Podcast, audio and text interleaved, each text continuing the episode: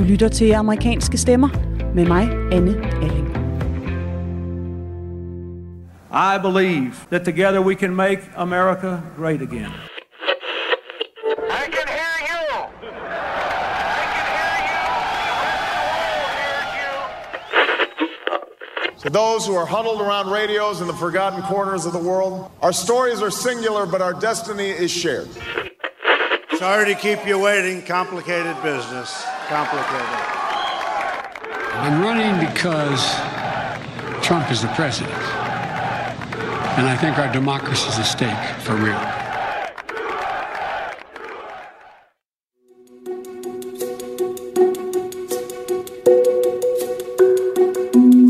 Who in God's name needs a weapon that can handle 100 rounds? For God's sake. Hvem i himlen har brug for et våben med 100 patroner? I think we have to in fact have universal background checks, eliminate assault weapons as being illegal to be sold or owned in the United States, as well as limiting the number of bullets that can be in a clip to 10.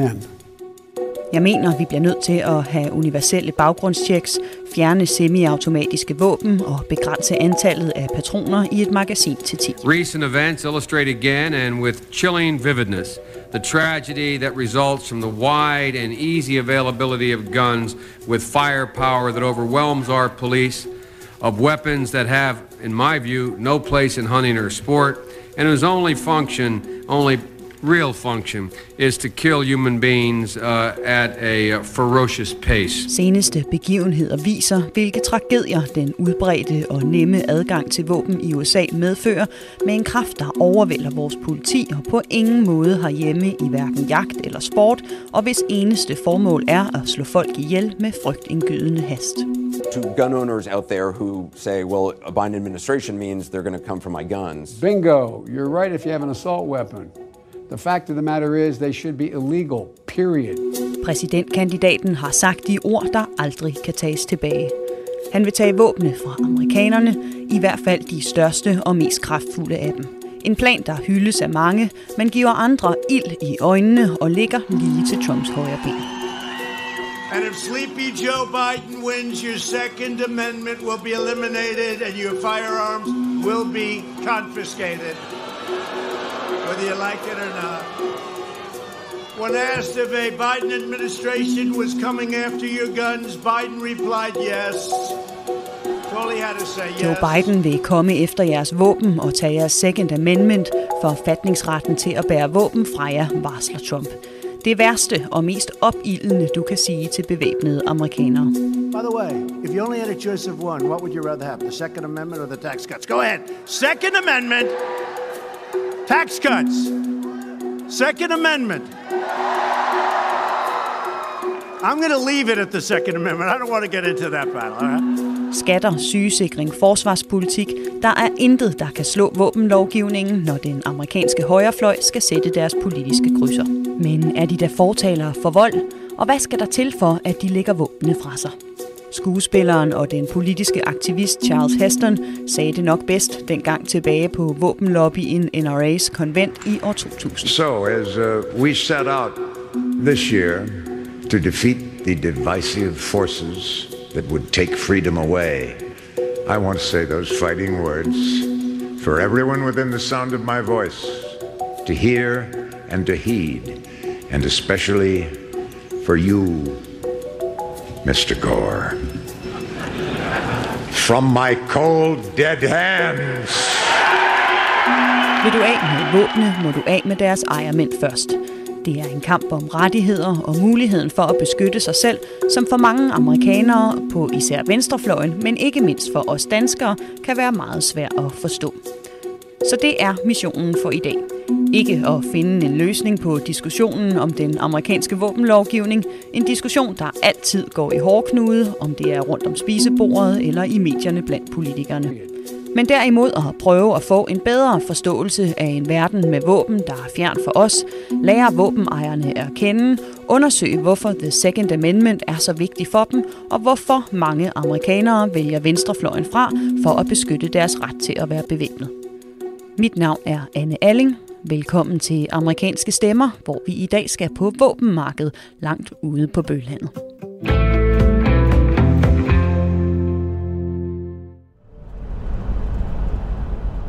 We're Life Talk Radio, and our God reigns. For the greater Northwest Tennessee area, it'll be held live on Wednesday, October.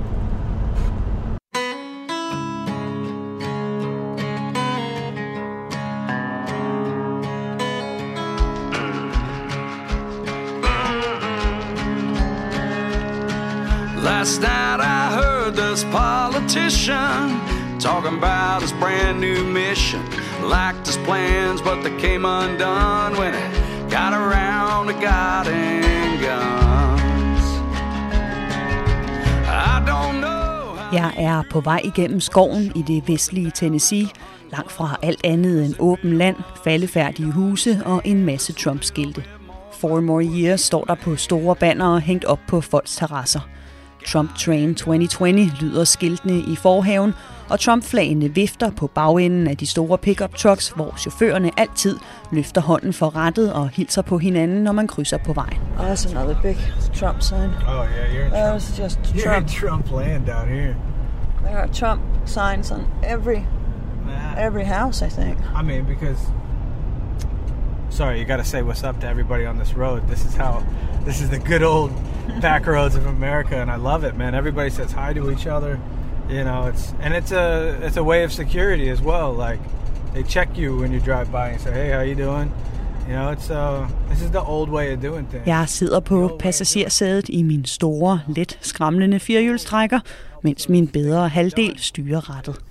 Han er amerikaner og også journalist, og kender The Backroads of America, som vi kører ud af med kurs mod den lille landlige flække med det noget misvisende navn Paris. Danes, Europeans, like often maybe don't know America. I mean, we know New York, we know California, we know... Oh yeah, of course. That's often the America that we come to visit. But these backwoods that we're driving through right now. I mean, nobody really knows except for people who live back here. Even Americans don't know these backwoods. God, look at that old place. Look at that abandoned town. Vi er i det USA, som ikke fylder i turistguiderne. Den del af landet, vi ikke forbinder med at udleve The American Dream, og også den del af landet, som mange af amerikanerne ikke selv kender. Byer som New York og San Francisco føles som en anden planet, når du er herude. Og det giver altid fornyet mening for mig, hvorfor velformulerede og velfriserede demokratiske politikere med snak om grøn energi, LGBTQ-rettigheder og ikke mindst flere våbenrestriktioner ikke vinder igennem på disse kanter. Look, let's get something clear here. It's not Trump they have in common with. I don't think they have anything in common with a multi-billionaire whatever from New York, but the party that he represents is what they have something in common with, and you know that's why you know they have decided to accept him as their leader, you know, to represent their dreams of this country in the future. Det er milliardæren Trump, der vinder herude. Ikke fordi folk kan relatere til hans bankkonto, men i høj grad fordi han står for de konservative værdier, som har regeret herude i generationer. Den måske allervigtigste af dem, retten til at bære våben. And I'm thinking living out here, far from everything, and as you said, probably with some neighbors who sometimes have some issues. Like living out here without having the right to own a gun to protect yourself would seem insane. It'd be insane. Der er langt til nærmeste politistation herude, og husene, vi kører forbi, bærer ikke ligefrem præg af opdateret alarmsystem. Her er fattigt, stof- og alkoholmisbrug er udbredt, og klistermærkerne på folks biler hylder The Second Amendment, værktøjet til at beskytte sig selv. Et værktøj, der dog kommer med et enormt ansvar, fordi det er så kraftfuldt og vil være umuligt at fjerne fra alles hænder, ligegyldigt hvad. You have a lot by yourself. And it's an incredible responsibility to carry a pistol. Huge responsibility. If you do something wrong with that, if you're out there like a hothead, oh, watch out. I mean, you'll go to jail, man. If you took out all the guns in America and said, that's it, we're a gunless country, it would never happen because criminals will get guns. People who should not have guns will always have guns. That's unrealistic and incredibly ignorant and naive. Jeg har boet i USA i en del år nu, blandt andet hernede i de våbenfyldte sydstater, og før da havde jeg hjemme i Mellemøsten. I sporvognen i Jerusalem stod jeg hver dag ved siden af israelske soldater med deres maskingeværer over skulderen, og i Irak var det en helt almindelig del af hverdagen, at de lokale havde en riffel med i bilen, når vi kørte ud mod de bragende frontlinjer. Alligevel er der et eller andet ved våben, som jeg som dansker aldrig rigtig kommer til at forstå. En forskel på den kultur, jeg er født i, og den verden, som for eksempel min partner her er vokset op i. Det er derfor, jeg har taget ham med i dag og fået ham til at køre bilen, så han kan hjælpe mig med at guide rundt i og oversætte amerikanernes våbenkultur, hvor vi nu er nået frem til Paris' Gunshot.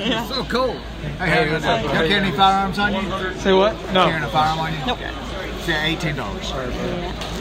You're doing all right? Yeah, man. How about yourself? Hanging in there, buddy. You guys been busy? Yeah. Church and guns, yeah. Søndag. Kirketiden er netop ringet ud, og det vrimler ind med kunder på markedet. Et gunshow er et marked, hvor private og professionelle sælgere kan komme og købe og bytte skydevåben med hinanden, helt i overensstemmelse med loven. Paris' gunshow bliver holdt på byens fairground, som det hedder, i en stor hal fyldt med stande med plastikborde, præcis som vi kender det fra loppemarkeder.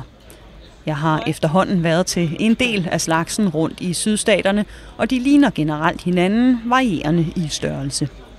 Ved indgangen bliver man spurgt, om man er bevæbnet, og hvis man er, bliver man bedt om at indlevere sit magasin og få sat en plastikstrip om aftrækkeren, så den ikke kan affyres.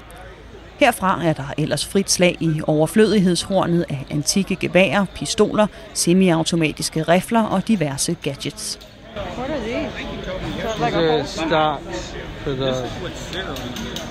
the back of the rifle. So you can trick it out with whatever you want to. What is this thing? It's a stock. Oh, that's the same thing? Yeah, so it goes back there, you like that. And you can make it smaller or bigger. Selve våbnene er kun en del af markedet. Her er alverdens dingenoter til at udstyre sit gevær og opgradere skydeoplevelsen med, som jeg kun forstår en brøkdel af. It's not just owning a gun, it's the whole thing, you know, like the craftsmanship, the type of quality of the weapon you have, you know. It's like owning a bike to an extent, or a sports car, or something. You know what I mean? Like a little more powerful than a bike, probably. But. You know, but it's like it's not just it's a hobby. You know what I mean? It's a craft. Gunsmiths, you know, all over the world. You know, especially England. Like they used to have some of the most incredible gunsmiths. Now America with Colt, and you know, we have our history too. You know. What are they doing here? Are they like? At eje et våben er ikke bare et spørgsmål om selvforsvar. Det er en hobby, en sport, lidt ligesom at eje en cykel eller en sportsvogn, som danskeren her nok mener er en sammenligning af lidt forskellige kalibre. En hobby, som Mike Duran, der har stand for enden af den første række af brugere, har dyrket i 45 år. Gun shows all the way back to the early 1900s. How long have you been doing it? I've been doing it for about 45 years. And it's a place to come and look and see what's available, pick up anything that you might happen to need or want, and just see a variety, and of course you can compare prices. Mike er pensioneret folkeskolelærer og krigsveteran, og har stort set hele sit voksenliv haft gunshowsene som en hobby og lille sideforretning. Han har for det meste stand ved siden af sin skolelærerven Chuck, og kommer ligesom han for at se nye muligheder, sammenligne priser, og i det hele taget høre, hvad der rører sig. Have you ever been in a situation yourself, like where you needed to protect yourself with a gun? I have a concealed carry permit. I carry one with me all the time. I've never had to take it out. The only time I ever fired at anybody to kill them was in Vietnam. But you know, I hope, and my wife carries one too. She has a concealed permit. She's very capable of shooting it. Hope we never have to take it out. I don't want to take it out. That's not my thing. I mean, I love guns. I really do. I really like them. But I don't do this to get something to shoot somebody with. That's not what it's all about. That's not what I want to do. The workmanship, the way they're put together, the function, they're just great things to have. It's a tool like anything else. And any tool you've got, you can misuse it. Mikes skydevåben er et værktøj. Et værktøj, han elsker og går op i at holde ved lige, men som han ikke har med det formål at skyde på nogen med. Han bærer altid en pistol på sig, ligesom sin kone, der har en Magnum 357, men de har aldrig haft brug for at forsvare sig med deres våben og håber heller aldrig, de kommer til at skulle gøre det. Noget, de har til fælles med langt størstedelen af amerikanske våbenejere, mener Mike. But most of your people, law-abiding gun owners, don't abuse them. They just don't. There are some, I mean, obviously, you can't speak for everyone, but there are some people out there that will abuse them. That's just the way it is. Der findes i dag tæt på 400 millioner skydevåben blandt civilbefolkningen i USA. Altså flere, end der er indbyggere. Og langt de fleste våbenejere er, efter Mikes erfaring, ikke ude på at misbruge deres værktøj. Der er bestemt et problem med våbenkriminalitet i USA, vedkender han, men hvor der er vilje til at gøre skade på andre, er der altid vej. You know, and we found out what in the last few years an automobile. You know, I mean, if they get enough of a crowd and they, for some reason they decide they want to do that, plow through them. You know? So I don't know that you can ever be completely safe. Man kan aldrig være 100% sikker og helgarderet, men skydevåbnet er et stykke af vejen til at være i stand til at tage vare på sig selv og sin familie i et land, der trods at være en rig vestlig nation, har en høj kriminalitetsrate. Hermed ikke ensbetydende med, at Mike er imod alle former for regler og restriktioner, men der er en hårfin balance mellem at indføre restriktioner for at bekæmpe misbrug af våben til at begynde at pille ved amerikanernes forfatningsret til at eje dem, mener han. And if they go by the Constitution the way it's written, I have no problem. But when they start picking and choosing what they like, That's a problem. Du kan som lovgiver ikke vælge til og fra i forfatningen alt efter holdning. Og der, hvor balancen tipper fra fornuftig regulering til overgreb på forfatningen, er ifølge Mike ved skellet fra højre til venstrefløjen. That's the platform that the two different parties are running on. One is pro-Second Amendment, one is anti-Second Amendment. Som Mike ser det, er det republikanske parti for Second Amendment, mens demokraterne er imod, og når han går til stemmeboksen, har han derfor ikke andet valg end at sætte sit kryds til højre. Men sådan har det ikke altid været, mener han. Mike er ikke ærkerepublikaner, som mange af de andre sælgere og kunder på våbenmarkedet, der stort set alle sammen har Trump printet på kasketten. You know, I voted Democrat in the past. I voted for Clinton, but I'd never vote for him now, and I certainly wouldn't vote for Joe Biden. I don't like his agenda, and I don't like the platform of the Democrats. What has changed? Oh, I think a lot of it is the liberalization and the people who your liberals. As a general rule, and it's hard to generalize on anything, they just they look at things different. They don't look at the Constitution the way it was written. Mike plejede at stemme på demokraterne og var blandt andet begejstret for Bill Clinton, men siden da har partiet ændret sig og er trukket længere til venstre i en grad, hvor de ikke længere følger, men derimod analyserer på forfatningen. Et argument, som Mike deler med alle Second Amendment støtter, som jeg har mødt gennem tiden, men som Joe Biden ikke er enig i. There is no threat to the Second Amendment by telling people there are certain weapons they cannot own. There is no rationale to own a military-style weapon, an AR-15, that if you're a hunter and you need an AR-15, you shouldn't be out there hunting. If you need 100 rounds in your clip, then you're a danger to yourself. Det er ikke en trussel mod forfatningsretten at begrænse hvilke former for våben amerikanerne kan eje, mener Biden. Fuldautomatiske våben som en AK-47 er aldrig nødvendige at tage ud og jage med, og der er ingen grund til at have et magasin med plads til 100 patroner.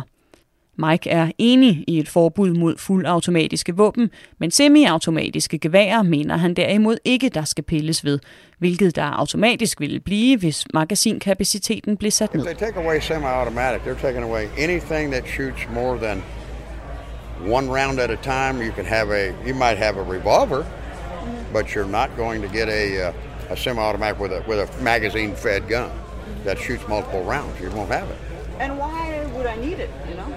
Well, you need it for self-protection, for one thing. And be quite honest about it, when you go to the range, it's just fun to shoot multiple rounds. Et semiautomatisk våben er først og fremmest til for beskyttelse, men er også et vigtigt led i hele sporten omkring at tage på skydebanen, hvor det er sjovt at kunne skyde flere kugler i træk, uden at skulle sidde og lade hele tiden.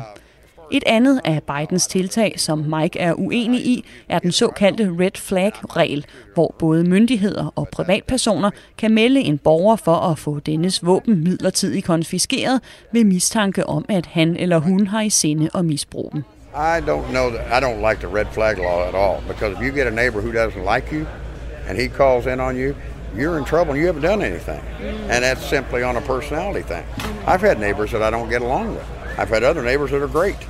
But for whatever the reasons why you don't get along, I don't think that's a good move to call the police to have all their guns confiscated because they think they might be a threat. You know, if you threaten someone, yeah. That's not a problem.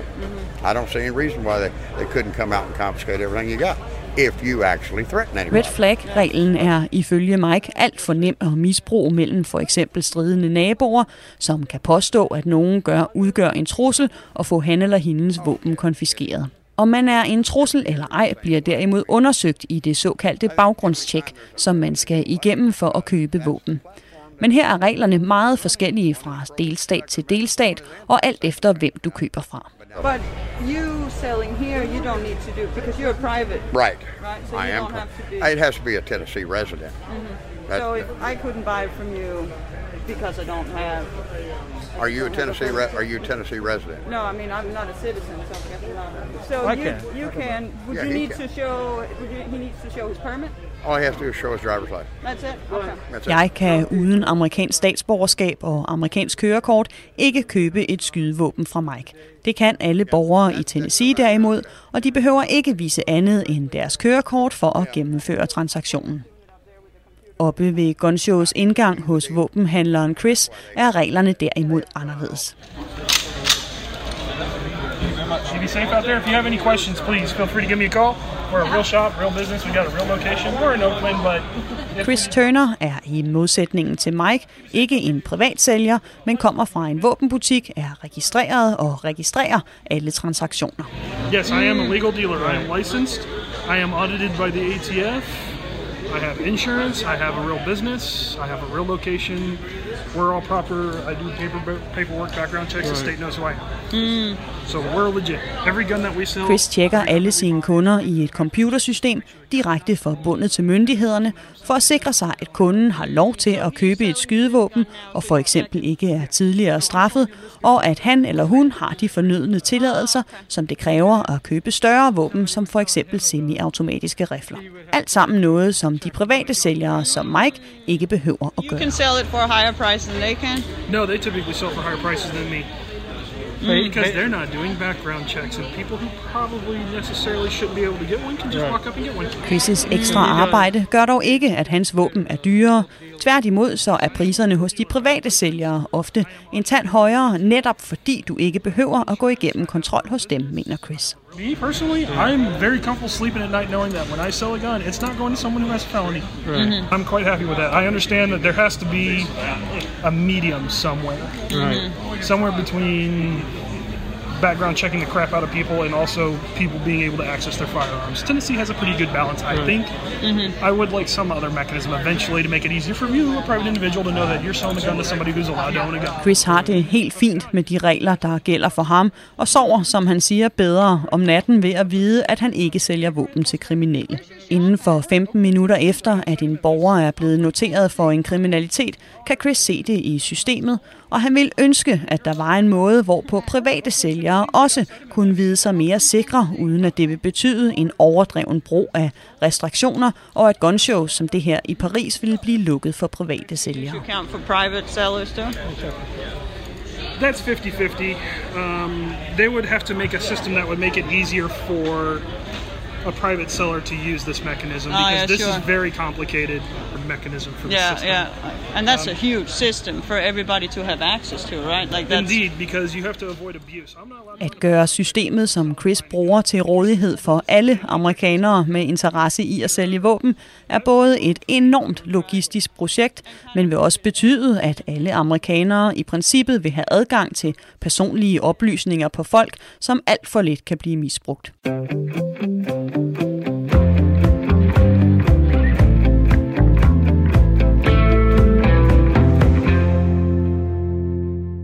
Du lytter til Amerikanske Stemmer, hvor vi i dag er på våbenmarkedet ude på landet i Tennessee, for at prøve at blive klogere på, hvorfor retten til at bære skydevåben er så stor betydning for mange amerikanere, og i høj grad er med til at afgøre, hvilket parti de stemmer på.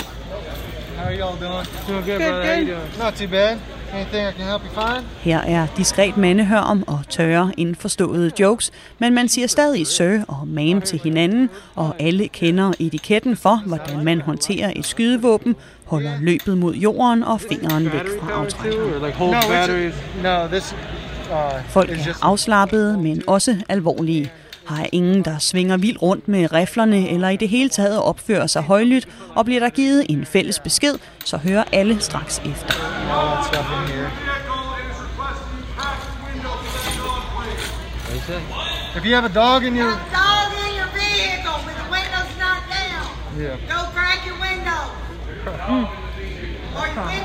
Her bliver taget hensyn til hunde i overophedede biler, og børn er der også plads til. Nogle sælger hjemmebagte cookies og limonade, mens andre passer våbenbiksen for far, mens han er ude og købe frokost.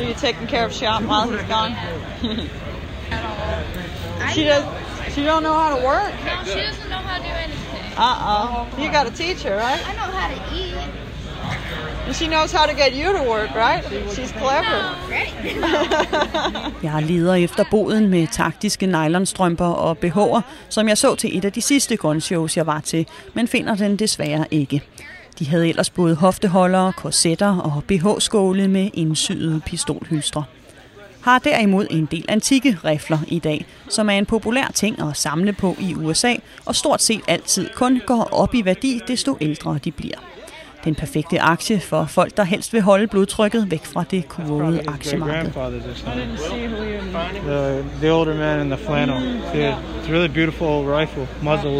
Nede bagerst i lokalet er Dennis Wilds' bord dog fyldt med alt det nyeste gear. Dennis sælger ud af sin egen private våbensamling, en massiv beholdning på omkring 40 semiautomatiske rifler, pistoler i diverse størrelser og en masse ekstra udstyr som pistolhylstre, sigtekorn og lygter til at skrue på toppen af forskiftet. What's the best way you feel to carry? Like conceal carry? I'm fat, so I carry a snug outside the waistband and I never tuck my shirt in. On the belt? Yeah, I carry it on my belt and it's snug fit, so everything I have hangs over it, and I carry a small MP9. So unless I bend over, pick up a case of water at Costco, you'll never know I have it. Der er forskel på reglerne for, hvordan du bærer dit våben. Her i Tennessee har alle lov til at open carry, som det hedder, uden en særlig tilladelse, hvor man altså bærer pistolen uden på tøjet, så alle kan se den. Det kræver derimod en særlig tilladelse at conceal carry, altså at have den gemt for eksempel under blusen, som Dennis foretrækker det, så længe hans Trump-t-shirt er stor nok til at dække både våben og topmave. So again, unless I'm reaching down to do something weird, you'll never know I'm carrying. Even if I'm somewhere and someone, the bad guys, spot people with guns, you can't see that I'm carrying. You know, I wouldn't open carry on the outside, like I said, tucked in. I don't do that. Like I don't want to be the guy that's a target when someone walks in to do something wrong. The first person they're looking for are the people that they know have guns that can stop them. So Dennis vil ikke være den første i en eventuel skudepisode eller anden farlig situation, som the bad guy kan se har et våben, ligesom han også helst vil undgå at skræmme dem, som synes våben ikke hører til hos civile i det offentlige rum.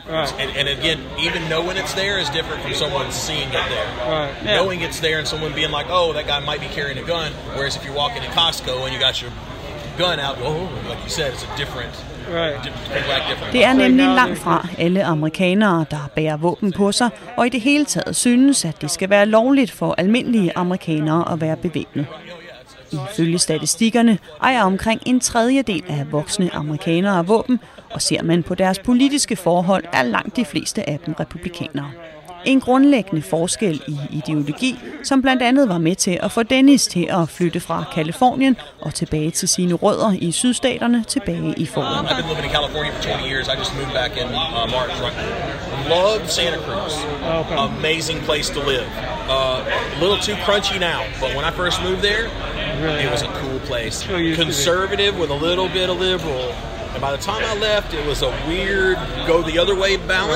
løbet af sine 20 år i Californien oplevede Dennis sin hjemby Santa Cruz gå fra tilpas konservativ til alt for liberal for hans smag.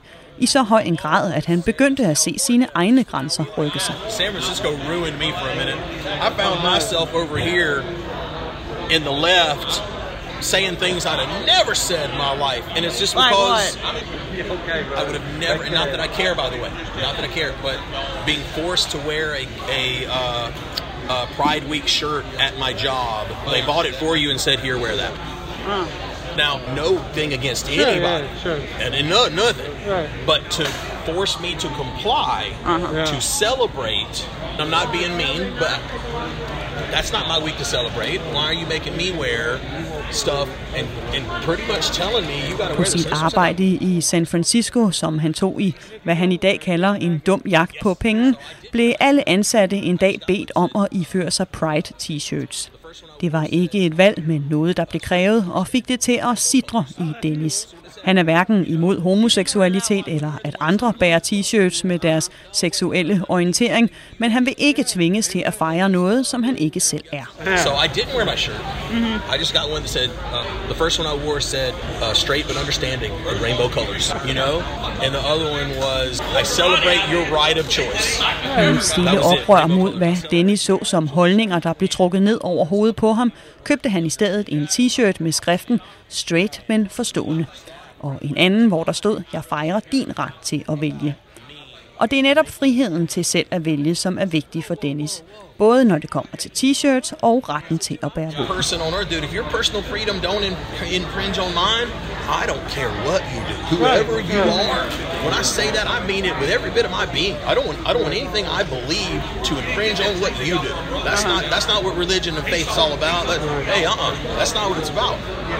To tell me that I have to be forced, that's like me saying you gotta pray, because we're all praying. So I like compliance, I don't mind doing the right thing, that's a great feeling. But being forced to do something that someone else thinks the right thing, that's not always a good feeling. Folk må gøre og mene, hvad der passer dem, så længe det ikke overtræder Dennis' rettigheder og hans frie vilje. Han bruger ordet infringed af overtræde eller krænke, og det er netop det ord, der også bruges i The Second Amendment i forfatningen. Et ord, som nogen måske kan huske, at Doug Green, den konservative radiovært, vi mødte i episode 6, også svor til. So in the United States, the Second Amendment says the right to keep and bear arms, and an arm is any weapon, offensive or defensive. The right to keep and bear arms shall not be infringed. So, if I say you can buy any kind of arm you want, except for you can't have a fully automatic arm, then I'm infringing. Yeah, if I say you can have any kind of weapon you want, but it can't hold more than 7 bullets, I'm infringing. If I say you can have an arm, but it can't be larger than a certain caliber of bullet, that's an infringement. If I say you can have an arm, but you cannot put a noise reduction device on that arm, that is an infringement. Borgerens ret til at have og bære våben skal ikke overtrædes, lyder artiklen i forfatningen. Og hvad en sådan overtrædelse vil indebære, er netop, hvad meget af våbendebatten handler om. For Doc og Dennis er enhver form for indskrænkning en overtrædelse. Mike vil i sin bod længere oppe foran på våbenmarkedet godt godtage nogle indskrænkelser, når det for eksempel kommer til et forbud mod fuldautomatiske rifler, mens politikere som Joe Biden altså mener, at man kan vedtage langt flere restriktioner uden at krænke forfatningsrettighederne. Dennis' oplevelse er dog, at mange af dem, der er for alle restriktionerne, skifter standpunkt, når de pludselig selv står og har brug for beskyttelse. Da coronaen,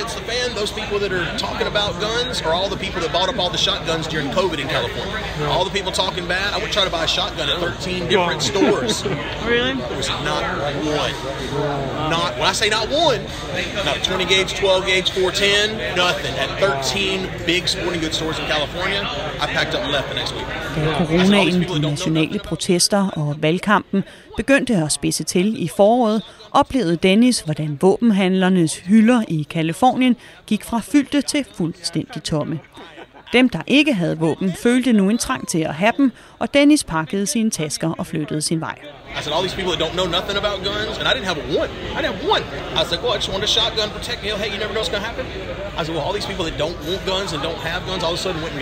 Dennis skulle ikke nyde noget af at bo i en stat fyldt med bevæbnede amerikanere, der ikke har træning i at bruge dem. Han tog hjem til Mississippi, hvor han oprindeligt kommer fra, hvor folk allerede er så godt bevæbnede, at våbenhandlerne kunne følge med, og begyndte selv at fylde op i depoterne, som han her forklarer en af sine mange kunder på det også her rekordtravle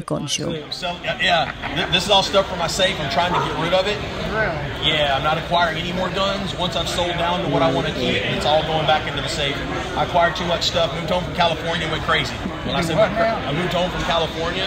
And during COVID, and it hadn't had guns in years, and just started buying and went nuts.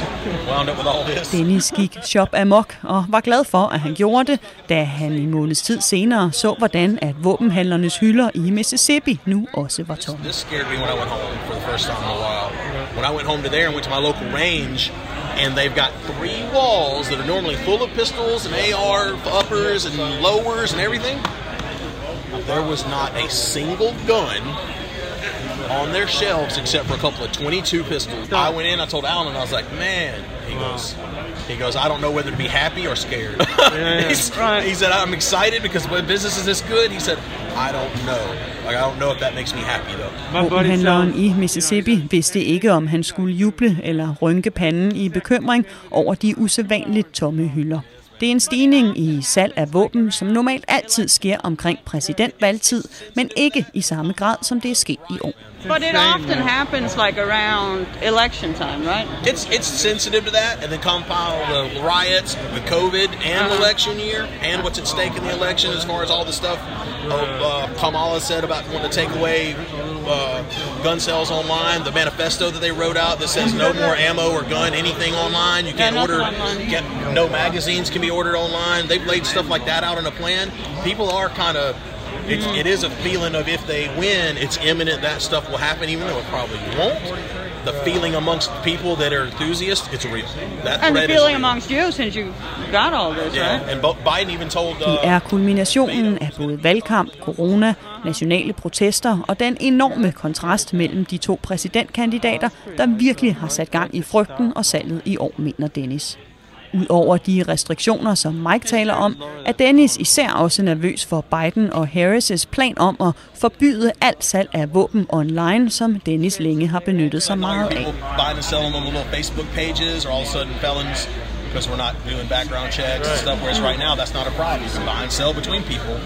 Nobody's going to hassle. We'll just have little Facebook sites. It'll say like Rotten Tomatoes, and Rotten Tomatoes ain't nothing to do with Rotten Tomatoes. Rotten Tomatoes will be a website. Under kodeord som rådne tomater sælger amerikanere lige nu masser af våben til hinanden på Facebook Marketplace, uden om baggrundstjek og anden kontrol, der lige nu ikke er imod loven som sådan, men som altså vil blive gjort strafbart under en Biden-regering.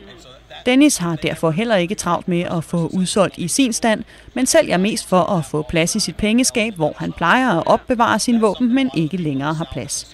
Og så fordi, at hans far har beordret ham at tynde ud i sangen. Started telling me you're going to shot with your own guns. People are going to break into your house because they know you like guns. You don't have enough room in your safe. You're going to shot with your own weapons. I discounted him, whatever, and then got to thinking about it. Yeah, dude, the reason I have a safe is to keep guns safe. Yeah, right. If I have them outside of there, they're not secure. And I wanted to, right now I'm staying at the family house, and I was just going to drill more holes, get a new safe. And he's like, no, dude, that's not what I said. But I said when the safe's full, you're done. Dennis vil ikke risikere at få indbrud, fordi folk ved, hvor mange værdifulde våben han har. eller at nogen kommer til skade, fordi han ikke har plads til at opvare dem sikkert. Og derudover så ved han, at der er tid nok, og at ligegyldigt hvem der vinder valget, så vil restriktionerne tage tid. Everybody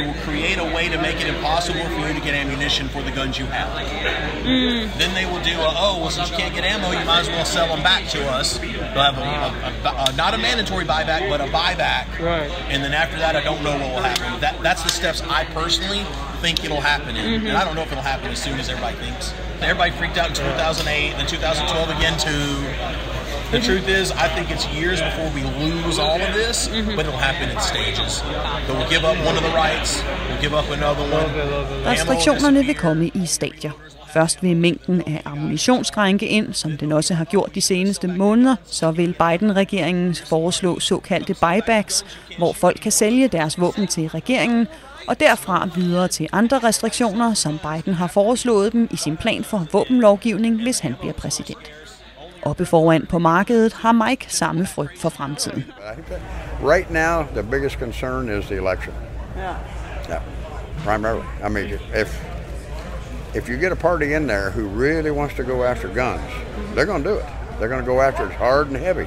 It won't be a pleasant thing because there's going to be an awful lot of people who really like the Second Amendment. They've had the Second Amendment since back when the country became a country. Mike har ligesom Dennis oplevet våbensalgene stige omkring valgtid før, men ikke i samme grad som i år, hvor også priserne på pistoler og rifler er sprunget i vejret. I'd say these 25 to 30%. Those are your AR-15s. And a lot of that has to do with this election. There are a lot of people afraid they can't get them. And if they can't get them, that's why they want to buy them. Prisen på en semiautomatisk riffel er steget med omkring 30% i løbet af få måneder og starter nu omkring 6.000 kroner. En standard 45 mm pistol koster i omegnen af 4.000 kroner, og nogle af de helt topudrustede moderne rifler, som Dennis blandt andet sælger, kan nå op på over 20.000. Mike er som sagt ikke stor fan af Trump på samme måde som for eksempel Dennis, men når det kommer til selve de politiske udsigter, er han ikke i tvivl. And I think there's an awful lot of people that are not really pro-Trump personality. They're pro-Trump policies. I think that, and that's the way I am. As far as a person, I doubt if I'd get along with him. He's too autocratic for me. But what he's done with the country and the promises he's kept, I agree with it. I like the wall. I like the aspect of the wall down there. I don't know how many it'll keep out. I have no idea. But at least he's doing something down there. So. And how big of a difference does his policies in the Second Amendment make for you in order to vote for him or not? Oh, a big difference. Because he is pro-gun. He is pro-Second Amendment. I don't think Biden is. I really don't. I don't think his party is. Mike er som mange republikanere ikke begejstret for Trumps karakter. Han er for autokratisk for ham, men når det kommer til politiske standpunkter som muren og ikke mindst lovgivningen omkring Second Amendment, er Trump Mikes man. Mike var derfor også voldsomt nervøs, da præsidenten blev indlagt med corona sidste fredag. Jeg taler med Mike her på våbenmarkedet søndag, hvor Trump altså stadig er på hospitalet.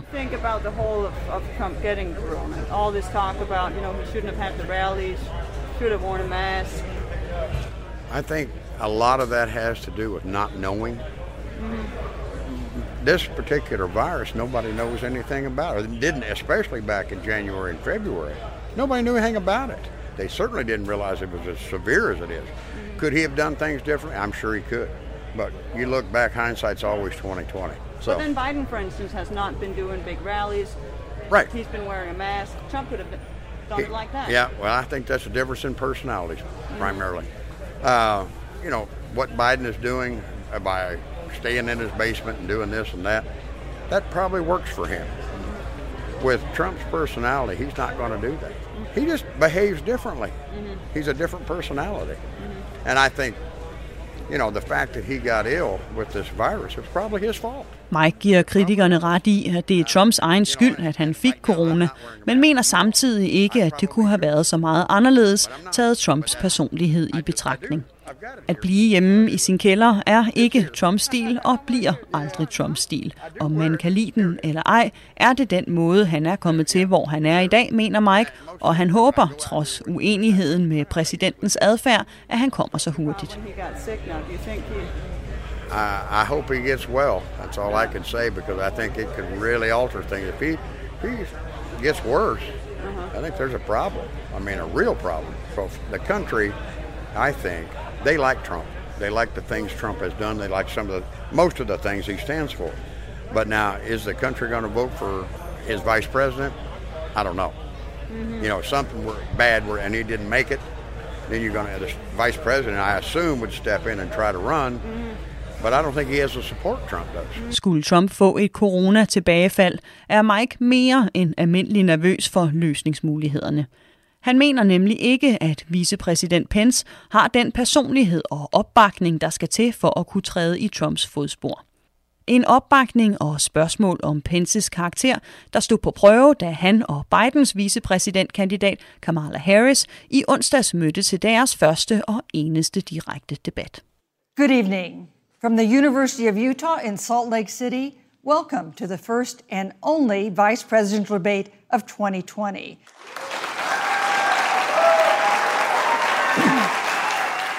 We're meeting as President Trump and the First Lady continue to undergo treatment in Washington after testing positive for COVID-19. In Kingsbury Hall tonight, we have a small and socially distant audience, and we've taken extra precautions during this pandemic. Debatten blev afholdt i Utah ovenpå en endda i Trump-tider usædvanlig hektisk uge, hvor USA's præsident blev indlagt med corona, behandlet med en ikke før anvendt cocktail af steroider, antistoffer og andre medicamenter, blev udskrevet langt før tid og nu er tilbage i det ovale værelse med lægernes besked om, at han stadig udgør en smittefare. På scenen var Harris og Pence adskilt med plexiglas og 3,5 meters afstand, og selvom debatten i forhold til Trump og Bidens duel forløb civiliseret, så var hele situationen i sig selv rigeligt med guf for late-night talkshow-værterne, som her hos Jimmy Kimmel på ABC News lige efter debattens slutfløjt. Thanks, I'm Jimmy, I'm the host of the show. Thank you for joining us after the first and only vice presidential debate between Senator Kamala Harris and Magic Mike Pence. This debate is important because one of these people could be our president someday. For Mike Pence, the day could be tomorrow. Safety was a concern leading up to tonight's debate, seeing as how the White House is now the new Wuhan. The truth is a lampshade cone would have made more sense than what Team Pence was fighting for, which was nothing. They wanted no extra protection. They initially said no to a divider made of plexiglass between them. Kamala wanted it. Pence's team did not. Mike Pence believes that if you're going to separate a man and a woman, it should be from their children at the border of the United States. Having a conversation through a glass partition was good practice for Mike Pence. After January, that's how he's going to have to do it when he visits his former boss at the correctional facility. So the plexi went up. Der bliver gået til makronerne i parodierne af valgkampen, præsidenten og landets noget ulykkelige situation. Der er 3,5 uge til valget. Bidens forspring er i nogle meningsmålinger helt oppe på 14%, og alligevel tror jeg, alle har en fornemmelse af, at alting stadig kan ske. Måske bliver det hele afgjort i Florida, så hvad mere på sin plads end at slutte af og opsummere på dagens amerikanske stemmer med Florida-rockbandet Lynyrd Skynyrds God & Guns. Tak fordi du lyttede med i dag. Jeg håber, du vil gøre det samme i næste uge. Mit navn er Anne Alling, og indtil vi høres ved igen, stay safe.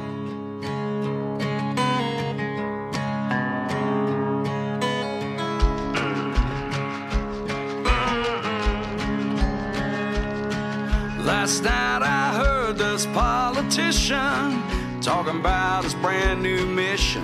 Liked his plans, but they came undone when it got around to God and guns.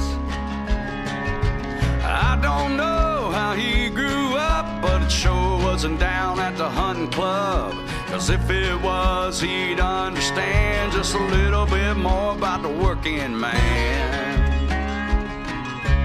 God and guns keep us strong. That's what this country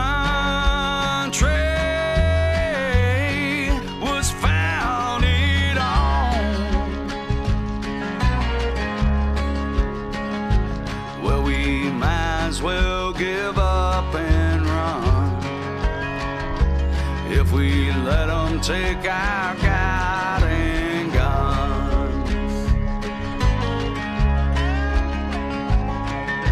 Yeah, out here in my neck of the woods where God is great and guns are good, you really can't know that much about them if you think we're better off without them. Oh, there was a time we ain't forgot. You could rest all night with your doors unlocked, but there ain't nobody safe no more. So you say your prayers and you thank the Lord for that peacemaker in the dresser drawer.